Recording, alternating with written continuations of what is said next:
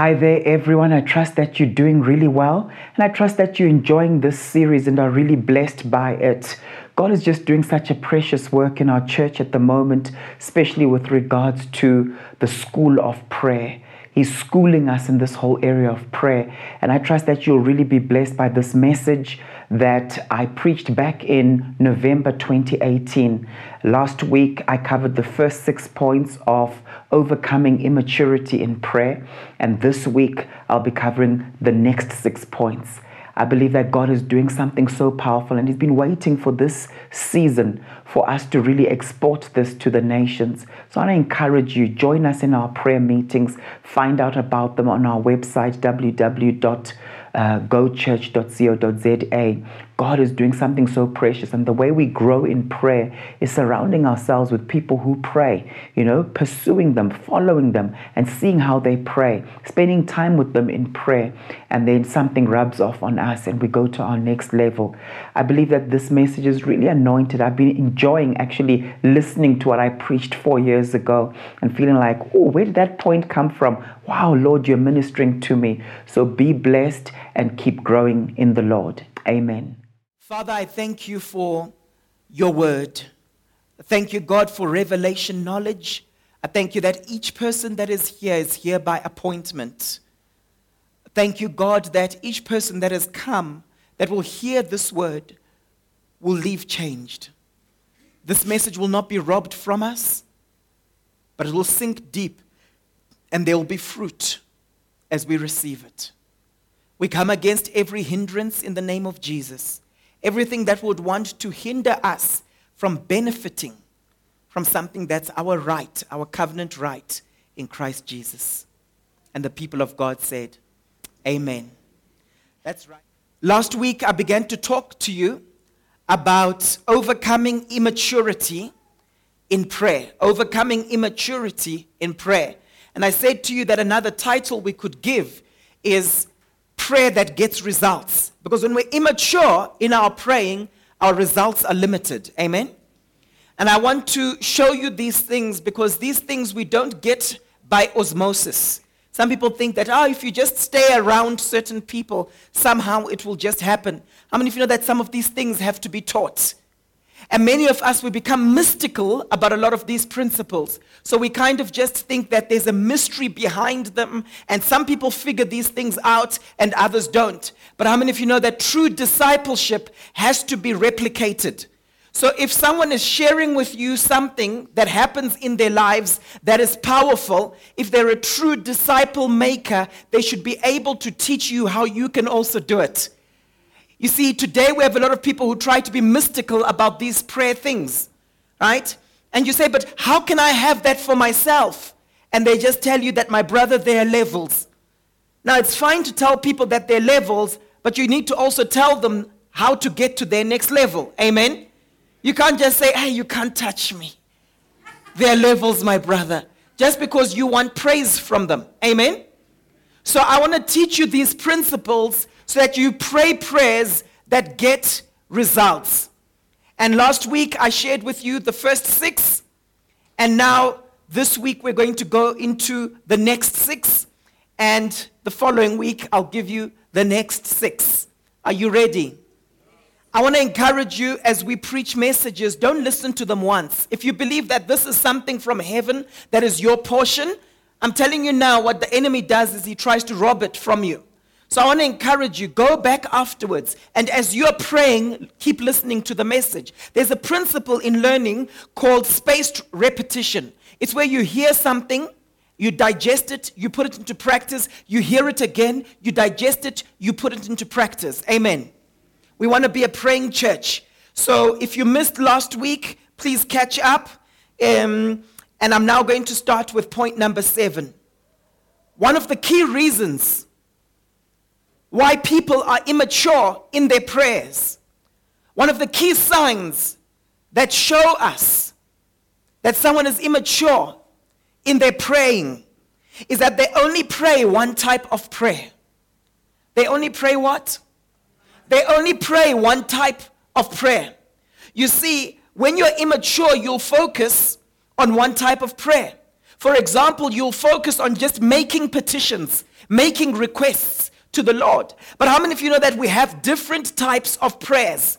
And the Bible is very clear in Ephesians chapter 6, verse 18. Some of you will know this scripture. It says, and pray in the Spirit.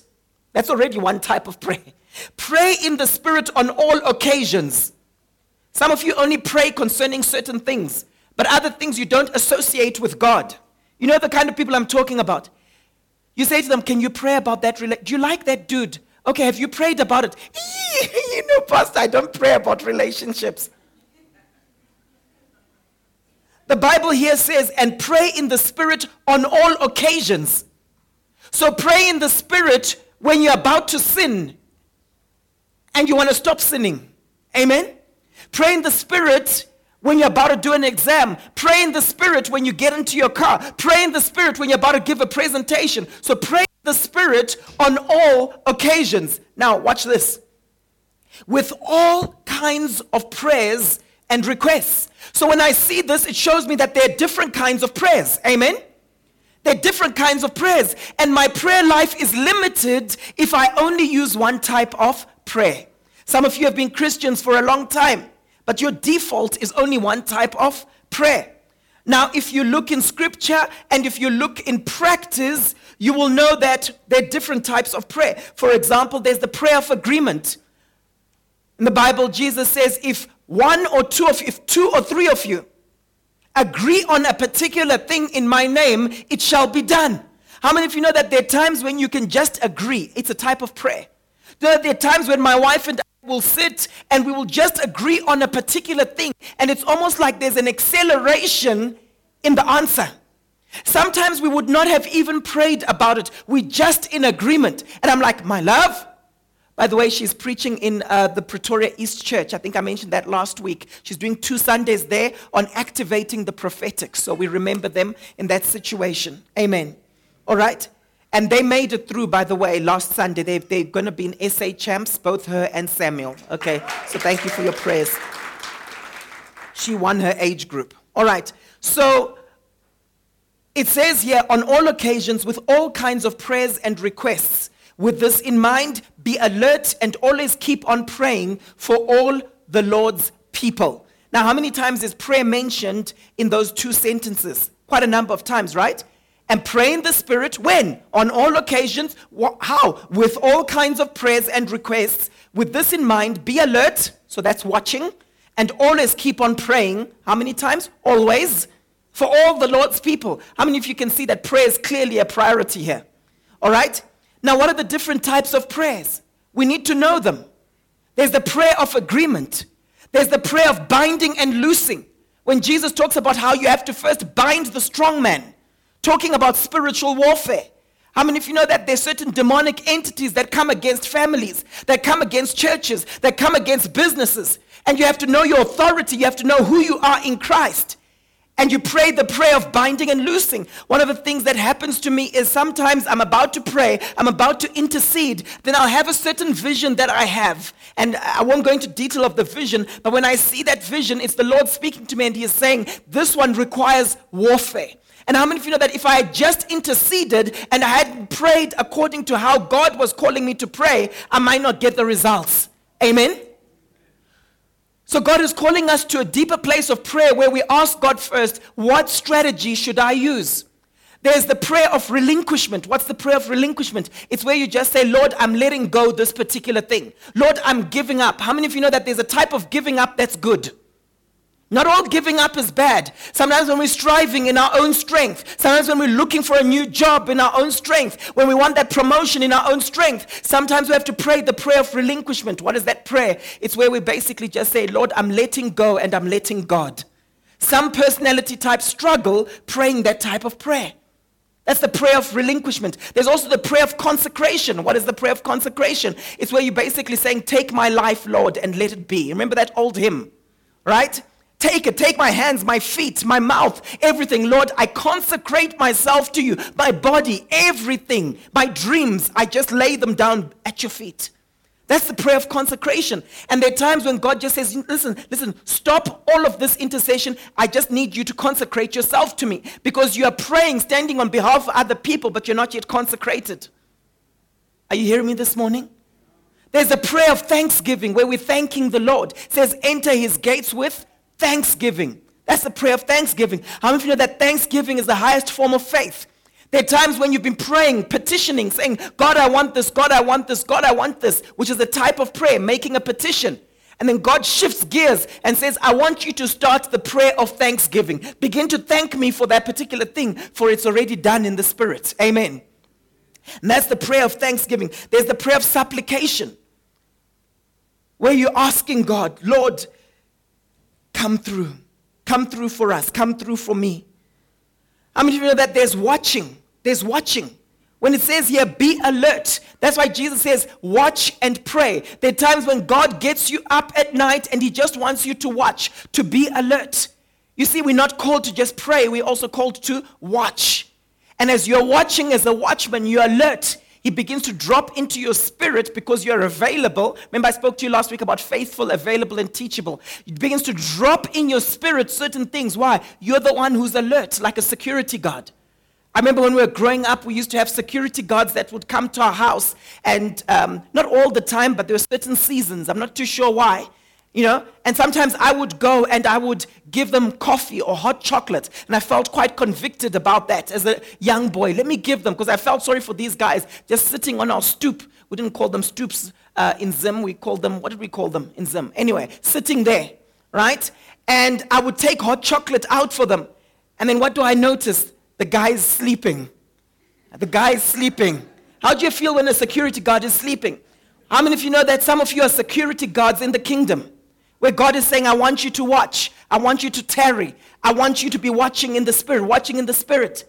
But we are sl- we're in slumber. Amen? All right? So there is watching. There's the prayer of intercession. What's the prayer of intercession? It's where you stand in the gap. That's priestly ministry. You're standing in the gap on behalf of someone else. And that's noble, and there are great rewards for that. Okay? There's also what we call the prayer of faith. The prayer of faith. The Bible tells us that if you ask for anything in my name, what will he do? He says, I will give it to you. Right? If you believe that you have received it, past tense, it will be yours. The Bible says, go and look in Mark chapter 11. Go and look at it around verse 22 through to 24. If you believe that you have received it, it will be yours. That is, that is a very powerful prayer, the pr- prayer of faith. Do you know what the prayer of faith does? The prayer of faith reinforces a legal reality. Let me just explain something to you. I don't need faith. I don't need faith to go downstairs after the service and get into my car. I don't need faith. Do I, do I, okay, guys, let's just have a prayer meeting. Let's believe God that I have a vehicle out there and that it is indeed mine and that these keys shall work for that vehicle. Do I have to do that? I don't have to do that. Why? Because the fact that it is my car is a reality settled in heaven. I want to explain something to you because a lot of Christians are trying to muster up faith for things that are already theirs. Are you hearing me? The Bible says that you've been blessed with every spiritual blessing in heavenly places. That is a legal fact. That is something that has happened when scripture tells us that Jesus has been given the name that is above every name, and that all authority in earth and in heaven is His. Everything has been placed under His feet. You can't have the head above and then the feet are below the enemy. Are you hearing me? We're seated in heavenly places with one Christ Jesus, the Bible tells us. So where our head is, we, the body, are also. It's a legal fact.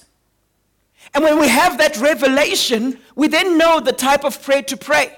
That for things that He has already given us, we don't have to be just, I'm interceding, Lord, please, I'm crying out, please, can I have it? Because God is looking at you and He's saying, You're asking me for something I've already given you. If I've already given it to you, why has it not yet manifest into the natural? Begin to do the things that take things from heaven and bring them into the natural realm. What are those things? It's when we prophesy the thing, it's when we decree the thing. Amen? It's when we make, when we make a declaration. And I get out here and I'll say, folks, I'm going home after this via the shops to get some pencil cases for my kids. But from here, I'm going home. I'm not saying, Lord, please may I be able to get into the car afterwards. Please may it really be my car. It's a fact. I'm making the declaration. Amen?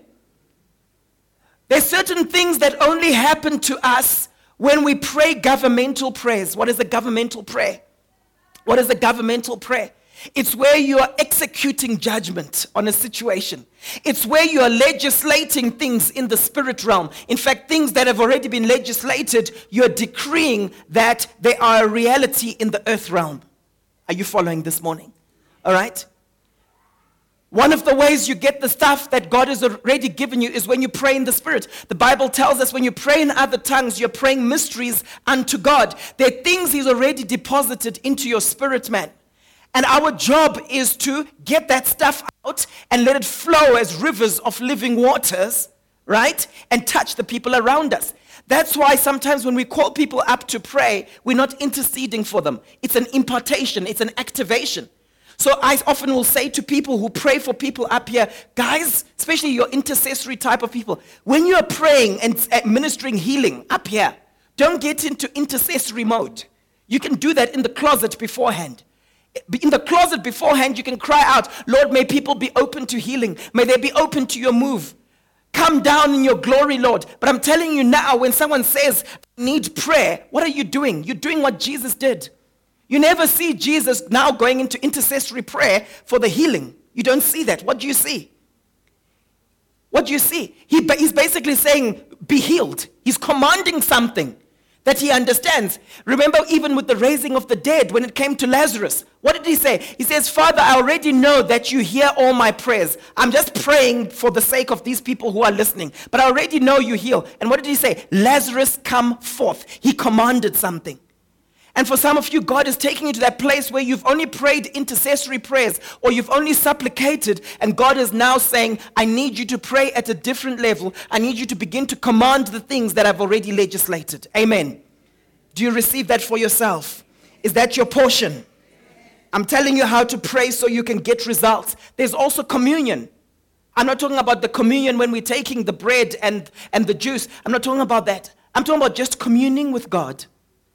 You see, many of us, we get very caught up in praying for other people, praying, and, and that's the work of prayer. But God is calling us to also just commune with Him. What are we talking about? Just having that relationship with Him. That He's your daddy, He's your father. You can literally just be with Him. As you are driving, you're just like, Lord, what do you think of this? Lord, what's happening in the nation? What's your take on this? Lord, this is how I'm feeling. Amen. So we must always have the devotional aspect of prayer, and then there's also the work of prayer.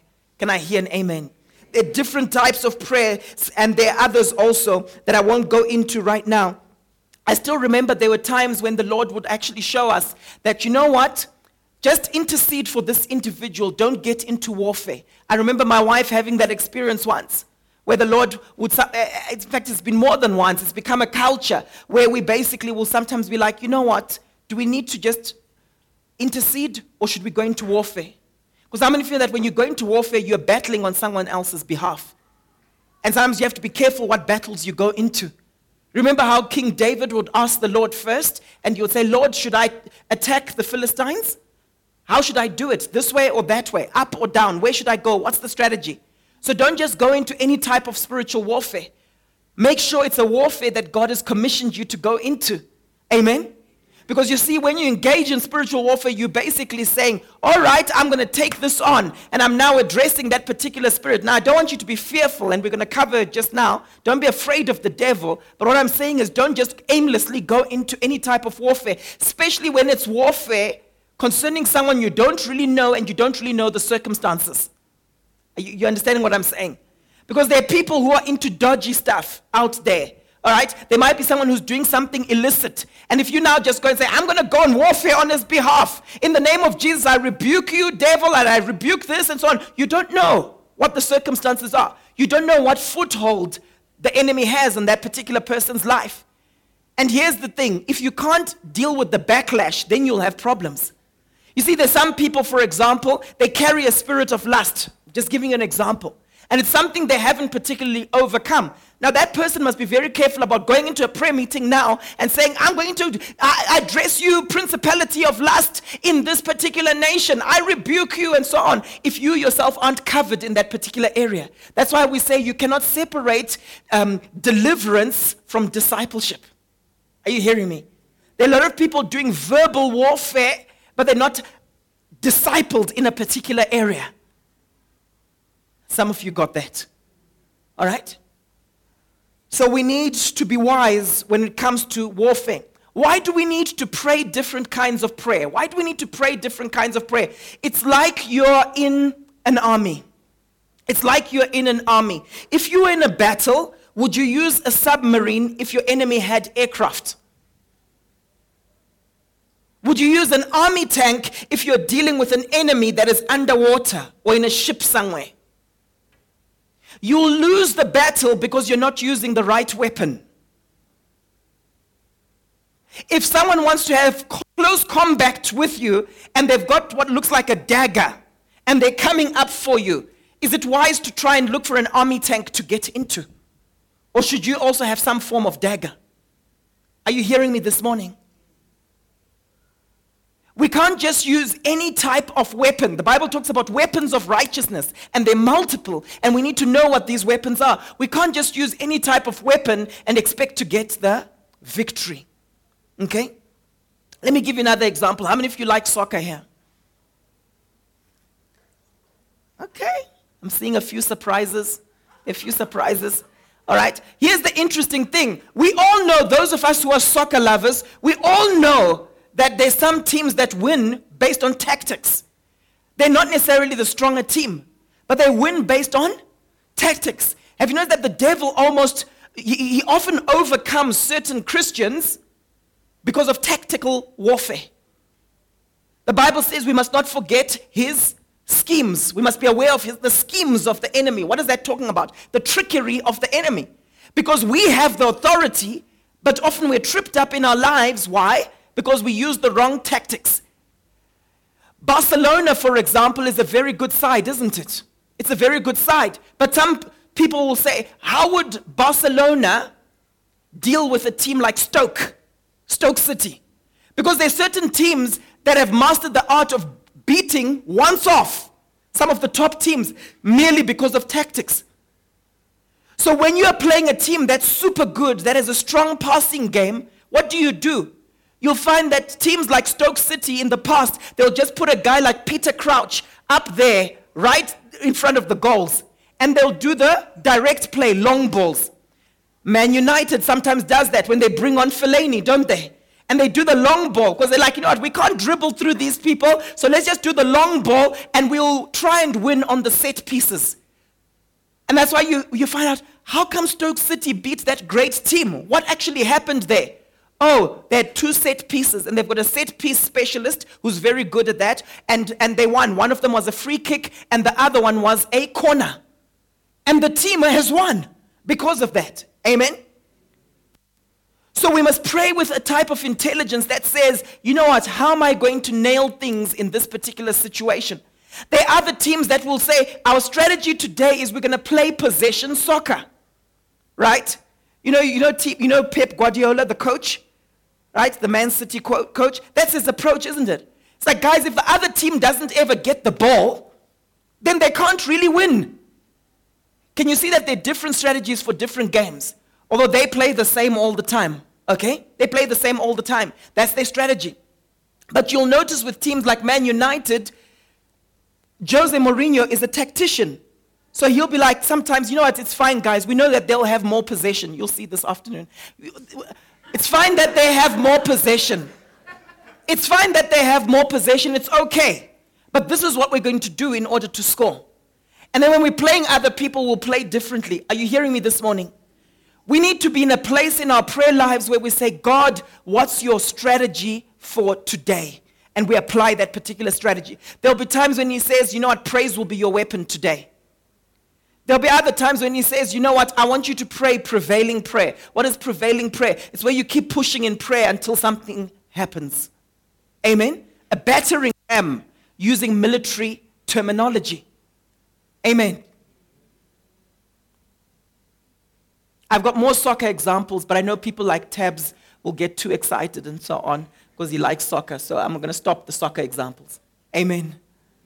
All right. So pray in the Spirit on all occasions with all kinds of prayers and requests. With this in mind, be alert and keep on praying for all of God's people. Number eight, your prayer motive, your prayer motive is self glorifying or only partially for God's glory. This is a mistake we sometimes make, and it's a sign of immaturity when it comes to prayer. When your motive is to glorify yourself, some Christians can say they give God the glory, but in the very same sentence, they want to get that same glory. You know what I'm talking about, right? Hey, we praise God. We just thank you. We just say, but just a little bit of glory for me also. But thank you, Lord. Thank you, Jesus. We just praise the Lord. You know those guys when they're sharing testimonies, even with the pastors, Pastor, we just wanted to say, we just wanted to thank God, but we just would like the whole church to just know and everyone in the whole world to also know, you know, that we're also quite good and skilled. But yeah, we thank God. We thank God. All right? Now, here's the thing. If you want to get, if you want to pray prayers that get results, make sure that you pray prayers that will give God the glory. Where the result of that prayer, God is going to be glorified and maximum glory. Maximum glory to the Lord. If you want breakthrough in your life, and if you want to go from a place of being mediocre, you have to go through the school of the glory of God. That's why I've preached before on the technology of His glory. Some of you might remember that from a number of years ago. The technology of His glory. All right? This is where your desire for glory and praise, your desire from, for glory and praise from man dies, and you're consumed with the glory of God. You will do all things for God's glory alone. You will make God's glory be your ultimate goal. I want to encourage you to be consumed with His glory. Be consumed with His glory. In John 14, verse 12 to 14, very powerful scripture. Truly, truly, I tell you, whoever believes in me will also do the works that I am doing. You see, Jesus hasn't got a complex. Jesus is not insecure. He's the one who said that the things that I'm doing, if you believe in me, you will also do. So he wants us to do what he did. Amen? He doesn't have a complex about that. All right? Now, watch this. It says, He will do even greater. Say to the person next to you, even greater. He will do even greater things than these because I go to the Father. I'm sure that there's certain scriptures where if you meditate on a scripture, biblical meditation is not the same as Eastern meditation. Eastern meditation is where you blank out your mind. And that's one of the quick ways of getting demons into you because you create a vacuum. Biblical meditation is where you, the word meditate in scripture in the Hebrew is to utter and to mutter. So, biblical meditation is when you're uttering and you're muttering, a bit like a cow when a cow is chewing the cud, right? That's what you're doing. You go to the scriptures and you do that. Now, there's certain scriptures where you can get so much out of them, so, so much out of those scriptures if you meditate on them. And this is one of them. It goes on to say, Because I'm going to the Father, and I will do whatever you ask in my name. You know what that in my name means? In my stead. It's like getting a promissory note, right? It's getting something signed by someone to say, This is my signature, you can use it. How many of you use other people's signatures? Hopefully, with their permission. Okay, it's like that. It's as if they had done it. I'm seeing some smiles, some nervous giggles throughout. Okay? All right? But isn't it so powerful? He says, and I, and I will do that's his commitment. And you can see he's excited about it. I will do whatever you ask in my name. Now, when, I'm, now, when he does something that's in his name, it's something that will glorify him. He wouldn't do something in his name that wouldn't glorify him. Are you following? Watch, watch this. It says, so that the Father may be glorified in the Son. So, what's the goal of Jesus answering the prayer? So that the Father is glorified. So, if I pray things that don't result in the Father being glorified, guess what? He won't answer. Can you see that? So, my, my business in prayer is to seek His face and to figure out God, what will glorify you? What is going to glorify the Father? Those are the type of prayers I can pray in the name of Jesus and I'll get results. Let me ask you a question. If you're sick in your body, is the Father glorified by your healing? Yes. So we can confident, confidently declare healing. If you go and you say, Father, may you expand the porn industry in South Africa, is that something that will glorify Him? No. Are you following? Silly example, but you get the point, right? Now, watch this. Watch this. He says, so that my fa- the Father may be glorified in the Son. Verse 14. If you ask me anything in my name, I will do it. Now, that's the second time saying it. Why is he repeating himself? Because he's emphasizing that if we pray in his name, and if it's something that glorifies the Father, he's reinforcing the fact that he will do it. Here's my question Are you convinced of this? Are you convinced of this? You know what the starting point is? It's verse 12. I tell you, whoever believes in me will also do the works that I'm doing. Whoever believes in in me. Let me just explain. What are we believing God for? You see, many of you try to get faith, excuse me, for very specific things. And so each day is a faith journey for you. You're like, I've got faith for this, but I don't have faith for this. I have faith for this, but I don't have faith for this. Let me help you.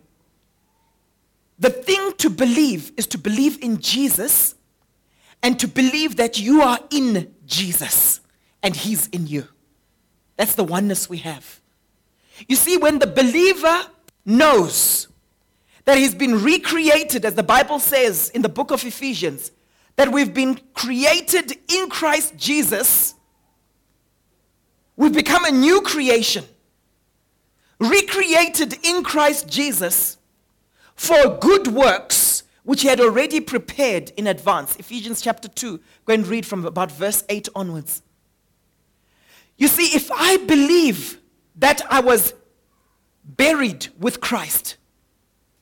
I suffered with Christ. I died with Christ. I was raised with Christ and in Christ from the dead. That's what the Bible says. It's a legal thing, done, finished, klar. And then when he ascended and he was seated at the right hand of the Father, I am also in him. And everything is under his feet. I'm part of his body. So all those things are also under me. That's the thing we have to believe.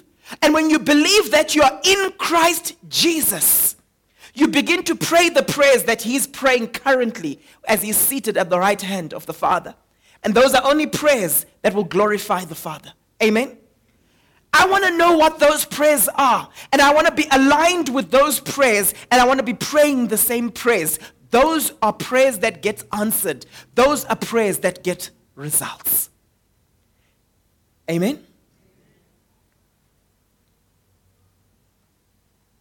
Now, if someone wants to be a wealthy person and they're a Christian, if they understand this principle, they will quickly be a kingdom financier. You see, because what is going to glorify Jesus? What is going to glorify the Father? The Father is not just glorified by you having nice things. So if all you do every day is just pray for those nice things, you might have challenges.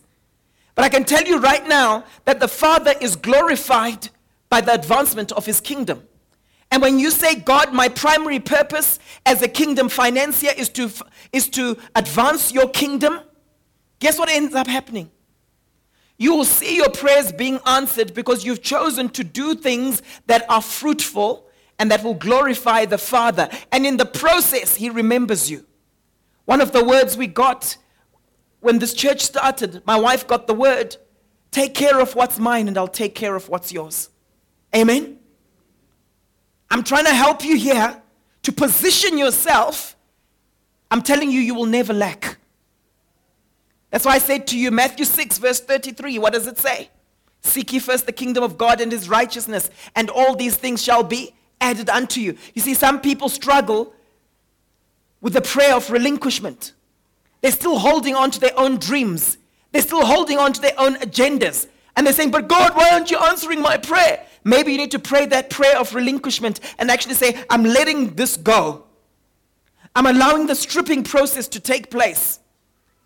God, come with your plan, come with your agenda, and watch this space. Amen.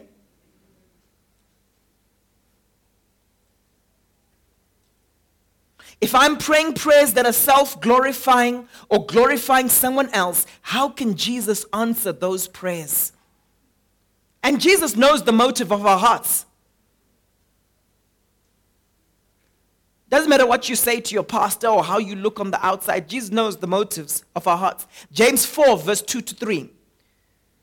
You crave what you do not have. How many of you are craving certain things that you don't have? How many of you sometimes find yourself full of envy? I was coaching someone the other day and I said, How do you feel about a decision person X made? What's the emotion? How do you feel? And the person said, she was, she was honest with me and she said, Envy. That was one of the things she was feeling concerning someone else. Okay? You crave what you do not have, you kill and you covet, but are unable to obtain it. How many of you are in situations where there are things you want, but you're unable to obtain those things. You quarrel and fight. You do not have. Why don't we have? Because you do not ask. You know that very often the Lord responds to the requests that we make. Sometimes we've got this thing that, oh, no, no, no, God knows my needs, so it will just happen. But it says here in the book of James, you do not have because you do not ask? Are there certain things you need to be asking God for? Are there certain details you need to be going into? Some of you might be saying, But Paul, I've asked and I've asked. Well, he goes on to say this in verse 3 And when you do ask, you do not receive because you ask with wrong motives. What should the motive be? It says, You ask so that you may squander it on your own pleasures. So I'm trying to help you here that if you want your prayers to be answered, make sure that the motive is right and that it's glorifying God, and the primary motive is not squandering on your own pleasures. Amen. You see, the Bible says that His divine power has given us everything that we need for life and godliness. In Colossians 2, verse 10, we're told that we are complete in Christ. Unfortunately, many Christians crave what they've already been given by the Lord. Those things He's already given you, pray the prayer of thanksgiving and watch what will happen. Ask God to show you this morning, Lord, what do I need to pray for in order to glorify the Father? Number nine. This is the ninth sign of immaturity in prayer. You lack discretion. You see, when God calls us to a place of intercession, intercessory prayer, when God calls us to be watchmen, guess what He does? He's trusting us with His mysteries. He's trusting us to be stewards of certain things. And we have to have that discernment to know is this for me to share with someone else or is it for me to just pray? A lot of the things that the Lord shows us are just for us to pray. But sometimes our default, as soon as we have a vision, as soon as we see something, as soon as we've prayed for something, it's like, hey, this is what I saw concerning you. Amen? You see, I want God to trust me with more revelation So I have to be entrusted with revelation from Him. But how do I do that? I have to be trustworthy.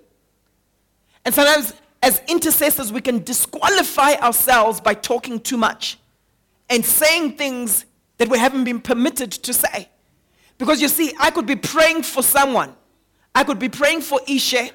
The Lord can show me certain things about him, about his future, and it's just stuff for me to pray.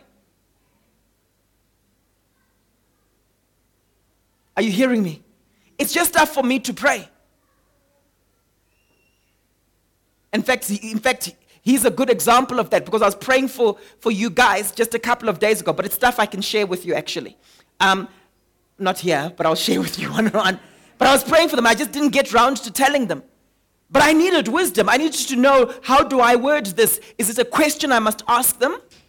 Right? Because sometimes when you see something for people's lives that could be potentially quite exciting, you also have to be careful because it can be controlling, especially if they respect you and you just say, This is what I saw, especially if it's quite directional.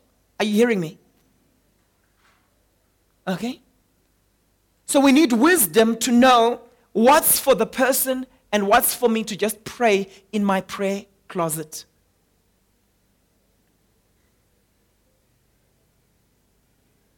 Discretion is knowing when to say what. God needs to be able to trust us with what he shows us. The Bible talks about Paul the apostle, where he says that I received these great mysteries and I should not be proud because of them, right? But he needed wisdom to know what to share and what not to share. So the first thing you need to ask yourself is Am I willing to pray through this? Or am I just this person who's going to quickly rush to someone and say, This is what God showed me? Are they ready to hear the particular thing? Okay? The mature praying person only talks when God says to speak. Amen? In 2 Corinthians chapter 12, verse 3 to 4, this is Paul speaking. He says, And I know that this man, whether in the body or out of it, I do not know, but God knows, was caught up into paradise. Now he's talking about himself. He's speaking about himself in second person, but he's talking about himself, right? Then he says, the things he heard were too sacred for. They were too sacred for words. So when you are caught up, sometimes God can share with you things that are too sacred for words. And watch what he goes on to say things that man is not permitted to tell. Isn't that wonderful? in your journey with the Lord that He can reveal to you certain things, but some of the things are things that man is not permitted to tell. I don't know about you, but I want to be someone who God can trust with His stuff. You see, if you seek the praise and recognition of man, maybe that will end up your reward alone. The praise and recognition that has come from man. God is there and He wants to reward you for your prayers. He wants to reward you for what you've done in the closet. But you're now tying His hands because you're like, I'm going to get my own reward. Because people are going to think I'm so spiritual when I share with them all this interesting, juicy stuff. You, you understand what I'm saying? There are things that I don't share from the pulpit. Sometimes I'll share certain principles I've learned from it. There are things that will happen to me sometimes. They can happen in the middle of the night. Sometimes I'll see a particular thing or experience a particular thing and so on. I don't always share it. Number one, some people won't understand some of the stuff. Number two, some people it will freak them out. Amen? What is to be shared? There's some things that can only be shared with certain people who understand those things.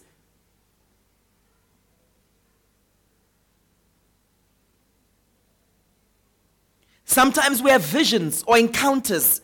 Sometimes it is difficult to tell whether it was a dream or it was a vision or it was a real incident. So it requires discernment. To the degree to which we are faithful with that which He gives us and we do what He wants us to do with it, to the same degree does He trust us with more. How many of you this morning are saying, Paul, I want to be trusted with more? I want to be trusted with more. I'm telling you something. When He trusts you with more, you end up with what I call prophetic advantage in your life. How many of you would like that? Prophetic advantage. Where you're there in the workplace and you're such an intercessor, such a watchman. God just in the overflow also says, let me just also show you this stuff and warn you about this and this and that so that you can make the right decisions at work. God does that. Look what happened with Joseph. His gift from God was what opened doors for, for promotion for him. Not so? How many of you know that sometimes God can gift you, and the gift is primarily to rescue and save people, but that gift can also result in your promotion? There are times when I'm coaching people, and I'll just, a lot of them aren't saved, and I'll just speak to them naturally, asking them all sorts of questions. One Hindu lady said to me the other day, I just know uh, with your coaching, there's some higher thing, there's some higher power in operation there.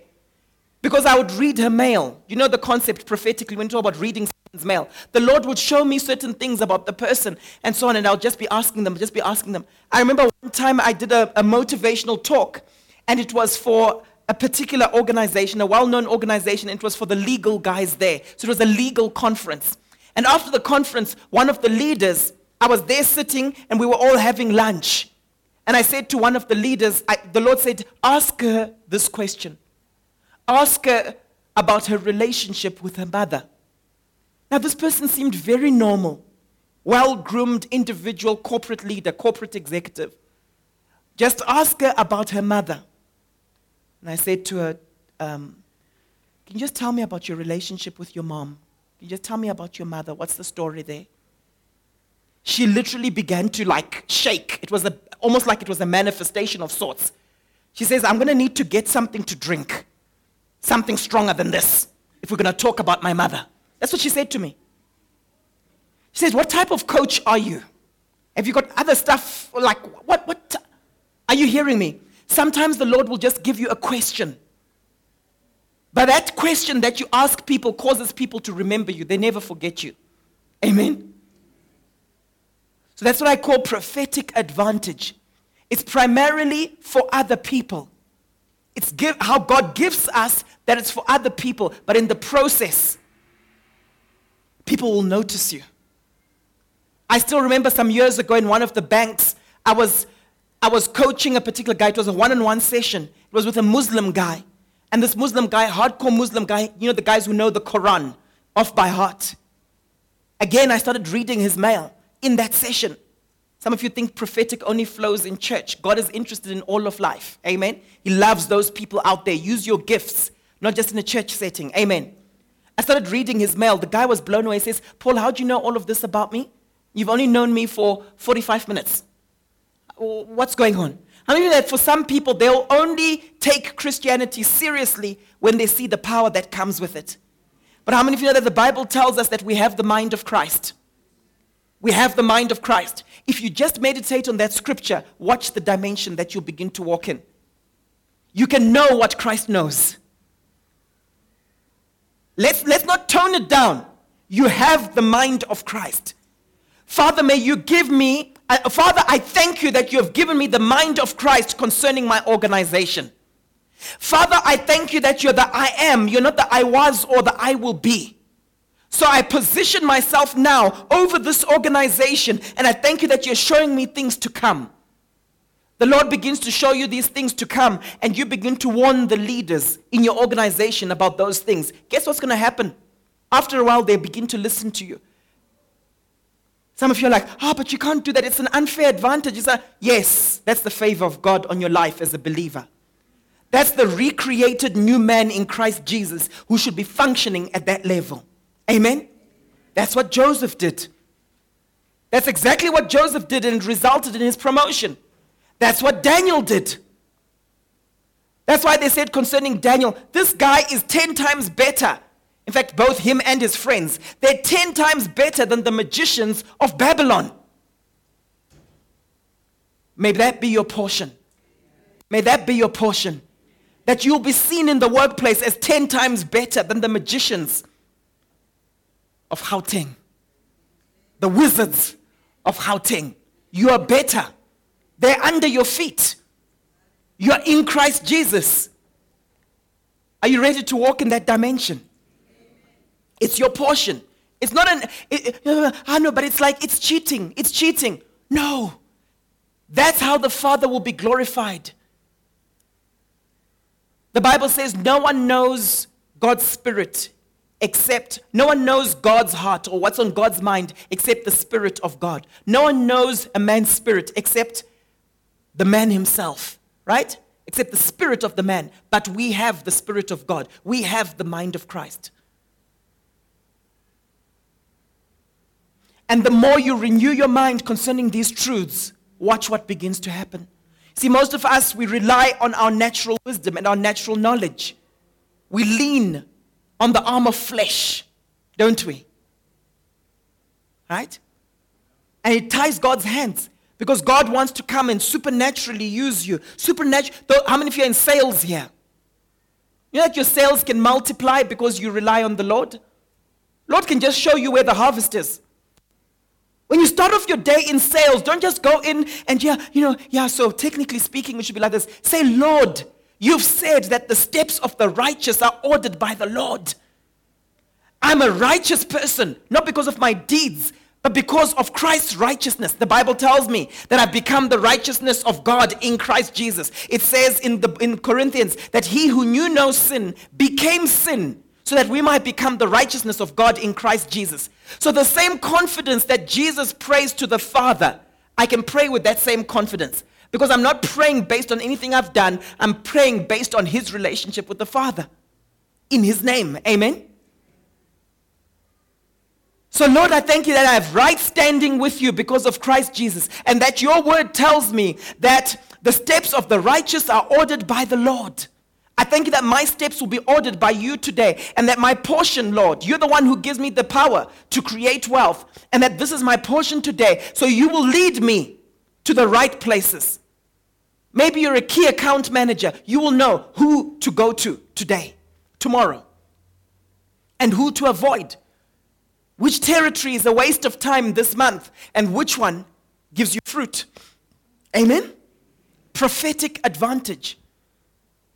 You see, the problem with a lot of Christians is what they do is they switch off the Spirit, they switch off hearing God's voice on Monday morning, then they switch it back on Sunday morning.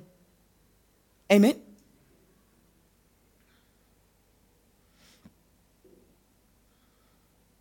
Number 10. This is the 10th sign of immaturity in prayer. Are you getting something out of this? All right? You are afraid of the devil. It's a sign of immaturity. You know those people who get intimidated by the enemy?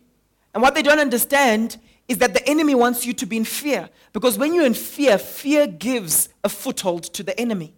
Because fear is from the enemy's kingdom. A lot of people who come from Satanism and those backgrounds, they'll say, When I tried to leave, they would threaten me. And I was full of fear, I was full of terror. Fear doesn't belong to the kingdom of God. The kingdom of God is to do with love, joy, peace, faith. It's a kingdom of faith, not fear. Amen?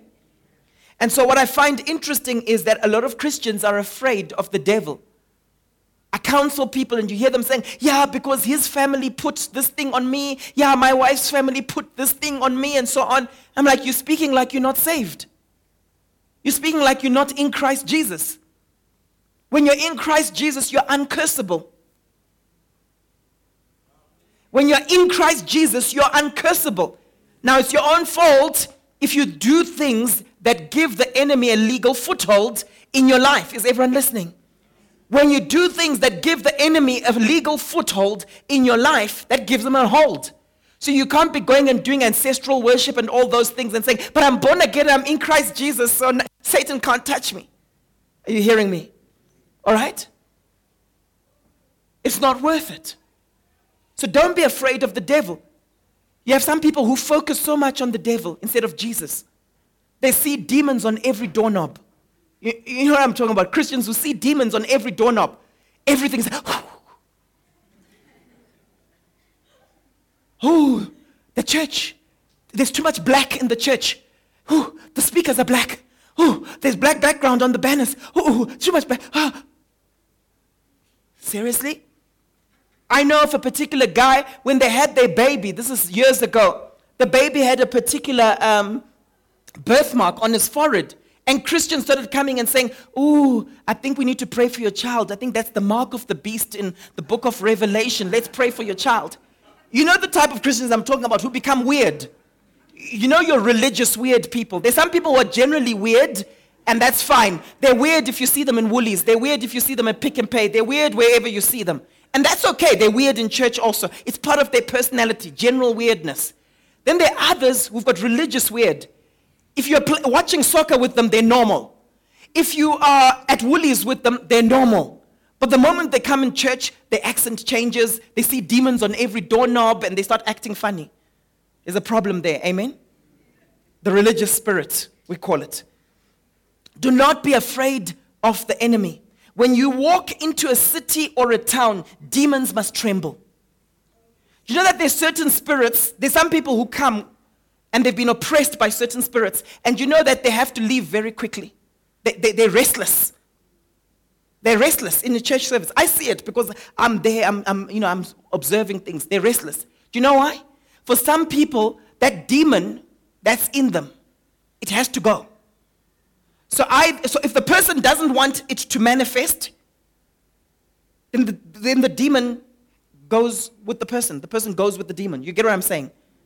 Because that thing has to leave. Because of the anointing that is here and Jesus being glorified that's here, it can't stand. It can't survive. It can't cope. That's why demonic spirits manifest sometimes in church services because they're not comfortable. Then there are others that hide. Okay? And they've got funny ways of hiding. There was a time when someone, um, we, we were, I was praying for someone uh, some years ago to be baptized in the Holy Spirit. And I prayed for them so that they could, and, and they started speaking in tongues, but it was actually a demonic tongue. Okay? Now I could have left it. If I didn't have discernment, I could have just been like, ah, cool, they're praying in tongues, let's go. But I picked up that there was something not quite right as they were praying in other tongues. It was a demonic one. So I cast it out, and then afterwards, the most beautiful tongues came out of this person. Right? There's a time when someone got saved. My friend was ministering to a particular guy. He gets, um, he, he starts ministering to this particular person, and then this person literally begins to sing a hymn, an old hymn. Now, in the natural, you can think to yourself, like, oh, cool, he's now being very religious. And you can think to yourself, wonderful. But the Lord spoke to my friend and says that was a religious spirit manifesting so that you don't continue ministering to that particular person. And when that thing was cast out, things changed. So there's a way in which demonic spirits, I don't know why I'm saying this, there's a way in which demonic spirits hide in congregations. And we need that discernment to actually know. All right? But those of you, if ever you're in a church service and you find that, wait a minute, when it comes to watching those TV shows, I'm fine. But when I'm in church, I get restless and I can't stay for too long. And it's not just the heat, it's something else. Right? Come and we'll pray for you. Amen? Because I can tell you right now that the, the, the enemy is not comfortable. Witch doctors try to place fear on people. And once the person is in a place of fear, that's when the enemy gains foothold in their lives. If you're a child of God and you invite fear, then the kingdom of darkness finds a way into your life. Do you remember the sons of Sceva? Remember what happened to the sons of Sceva in the book of Acts. If you're not familiar with the account, it's in Acts chapter 19, verse 11 to 20. Right?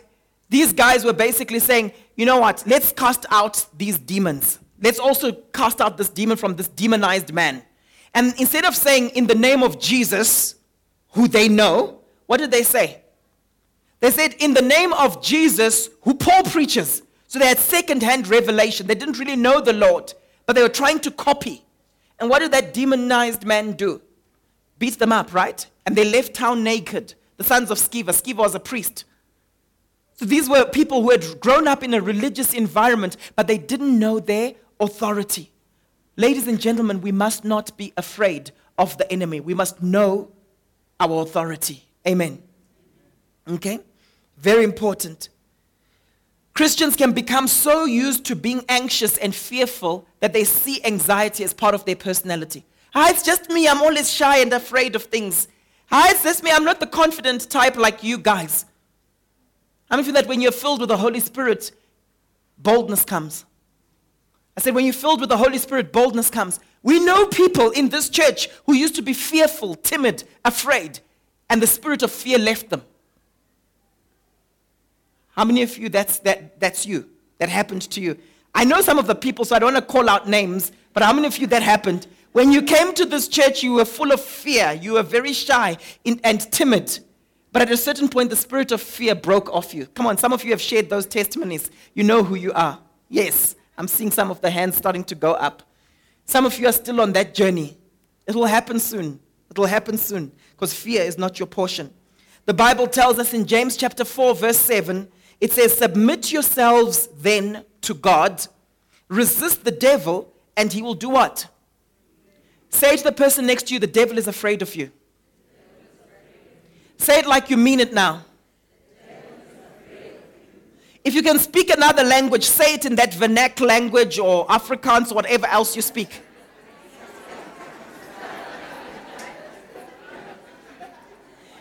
If you, if you know the language of that person, whatever the language is, if you know their language, say it to them in their language so they really understand that the devil is afraid of you.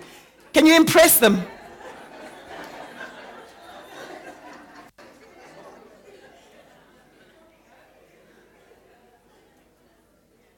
Amen? I'd love to hear that in French. I'd love to hear Brother Jim. Can you shout it out in French? The devil is afraid of you. Just shout it out. Ooh. Ah. Hey! It's like warfare in French just sounds powerful, hey? It's like the French have it when it comes to being romantic and so on. If it's in French, it's just nice, ne? And then now, even warfare. okay. So, so here's the interesting thing it says, Submit yourselves then to God, resist the devil, and he will flee, flee from you. Some Christians are trying to resist the devil, but they haven't yet submitted themselves to God. So the Bible here says, Submit yourself first to God. Then you can resist the devil, and he will flee. He won't flee if you haven't submitted yourself to God. He won't flee. Are you hearing me this morning? Okay. Why would the devil flee from someone he's not afraid of? Many Christians are not walking in righteousness and they're not submitting to God or the local church. You cannot exercise legitimate authority if you yourself are not under authority. You cannot exercise legitimate authority if you yourself are not under authority. All authority is delegated. Amen? This is an important principle. All authority is delegated. That's why Jesus says, What? All authority on earth and in heaven has been given to me. Now, therefore, go. What is he basically saying? Go in my authority. But you can walk in my authority to the degree to which you are submitted to it. Amen?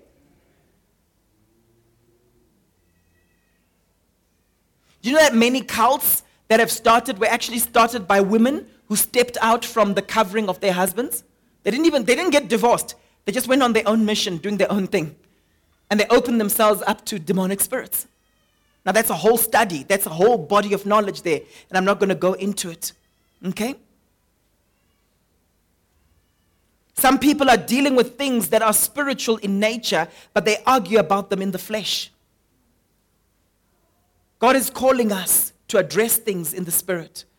The enemy is not your spouse, the enemy is not your parent, they're not your enemies. The Bible tells us that we wrestle not against flesh and blood, but against powers, principalities, and spiritual wickedness in high places. Ephesians 6, verse 12. If you're afraid of the devil this morning, it means you're underestimating what Jesus did. Let me just say this. When Jesus rose from the dead and had all authority placed under him, it was not for him, it was for you, the church. That's a mind shift for some people. Ah, Jesus rose from the dead.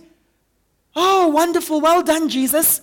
No, he rose from the dead. The Bible says he's the firstborn from among the dead. What does firstborn imply? That there are other siblings. Firstborn implies that he was the first. Proton is the word in the Greek, but there were others who also came after him. Who's that? It's you and me. He did it for you and me.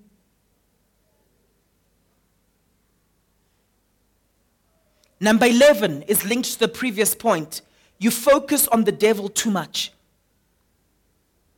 You focus on the devil too much. In Colossians 1, verse 17 to 19, it says, He is before all things, talking about Jesus, and in him all things hold together. And he is the head of the body, the church.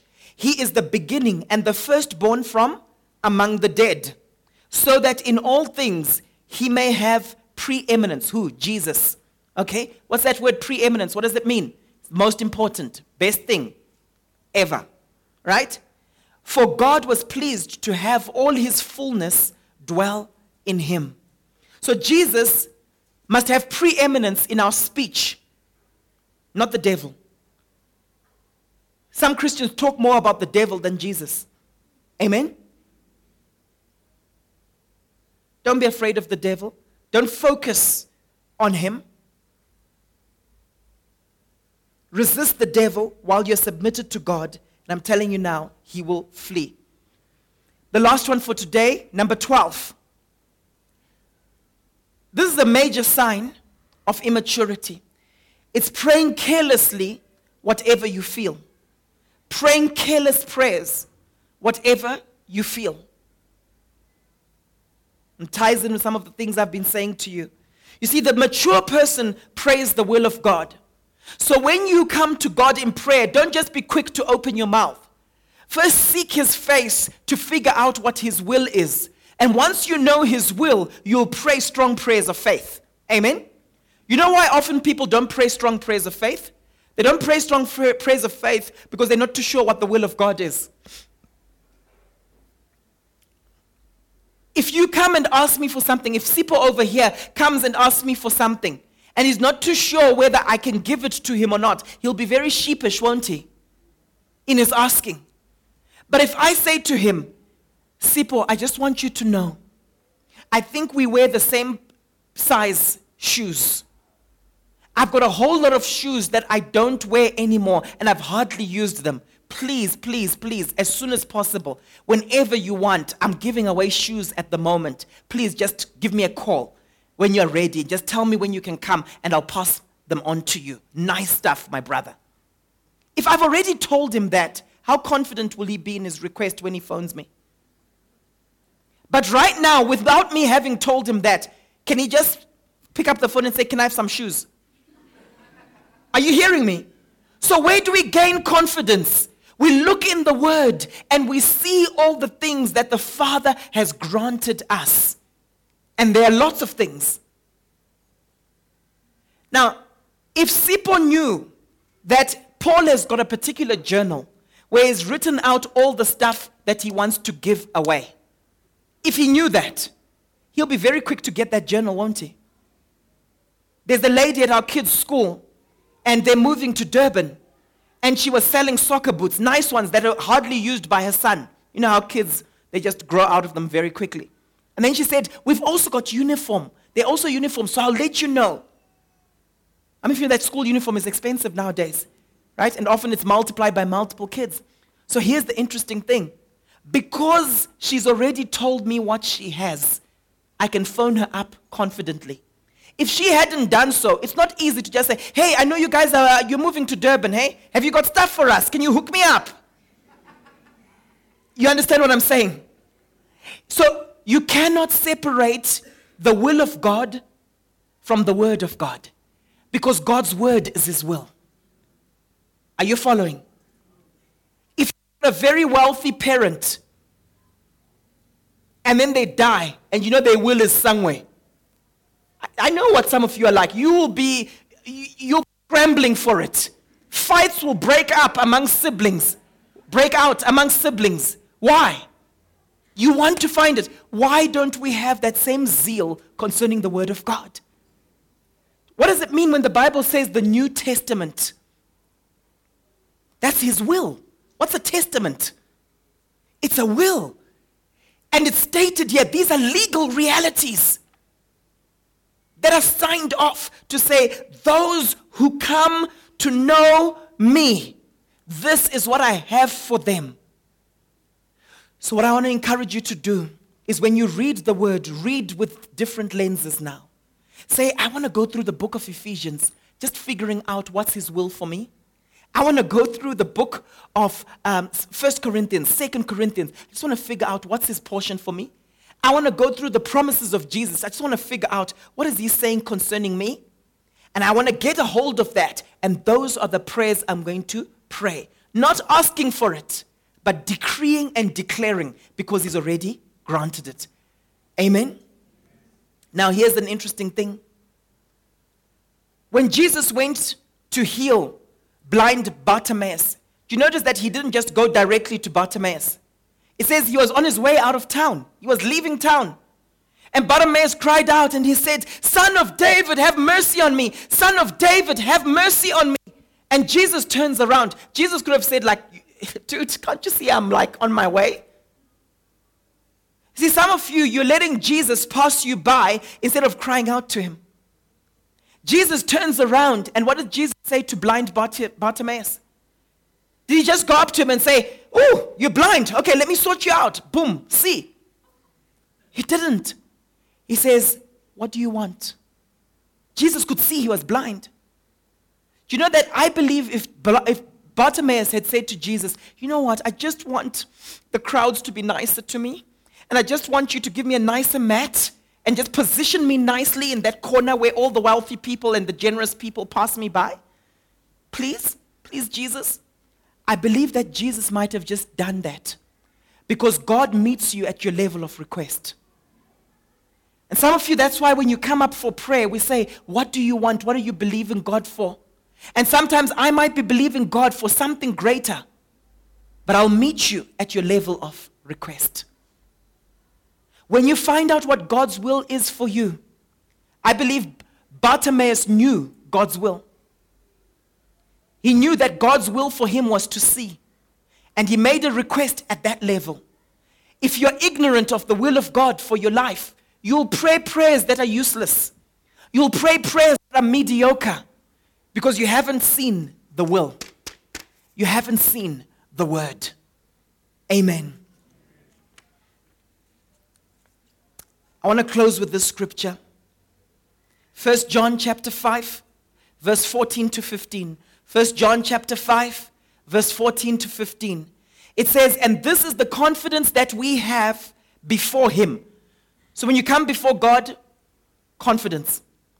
If we ask anything according to His will, He hears us. This is so powerful. This is so potent.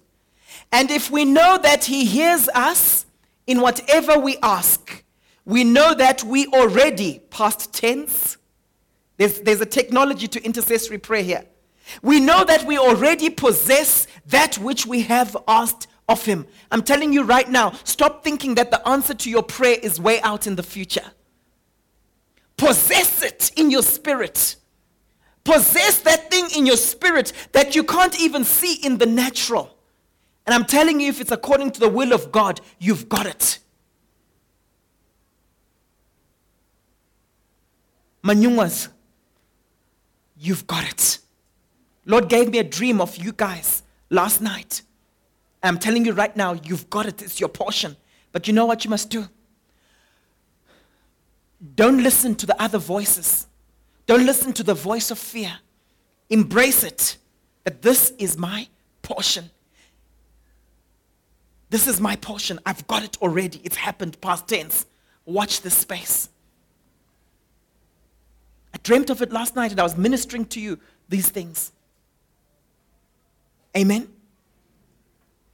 Yes, Mpho, you can start tinkling away.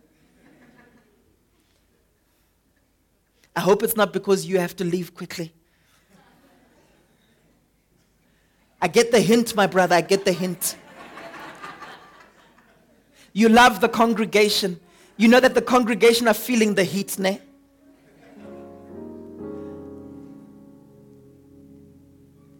And if we know that He hears us in whatever we ask, we know that we already possess what we have asked of Him.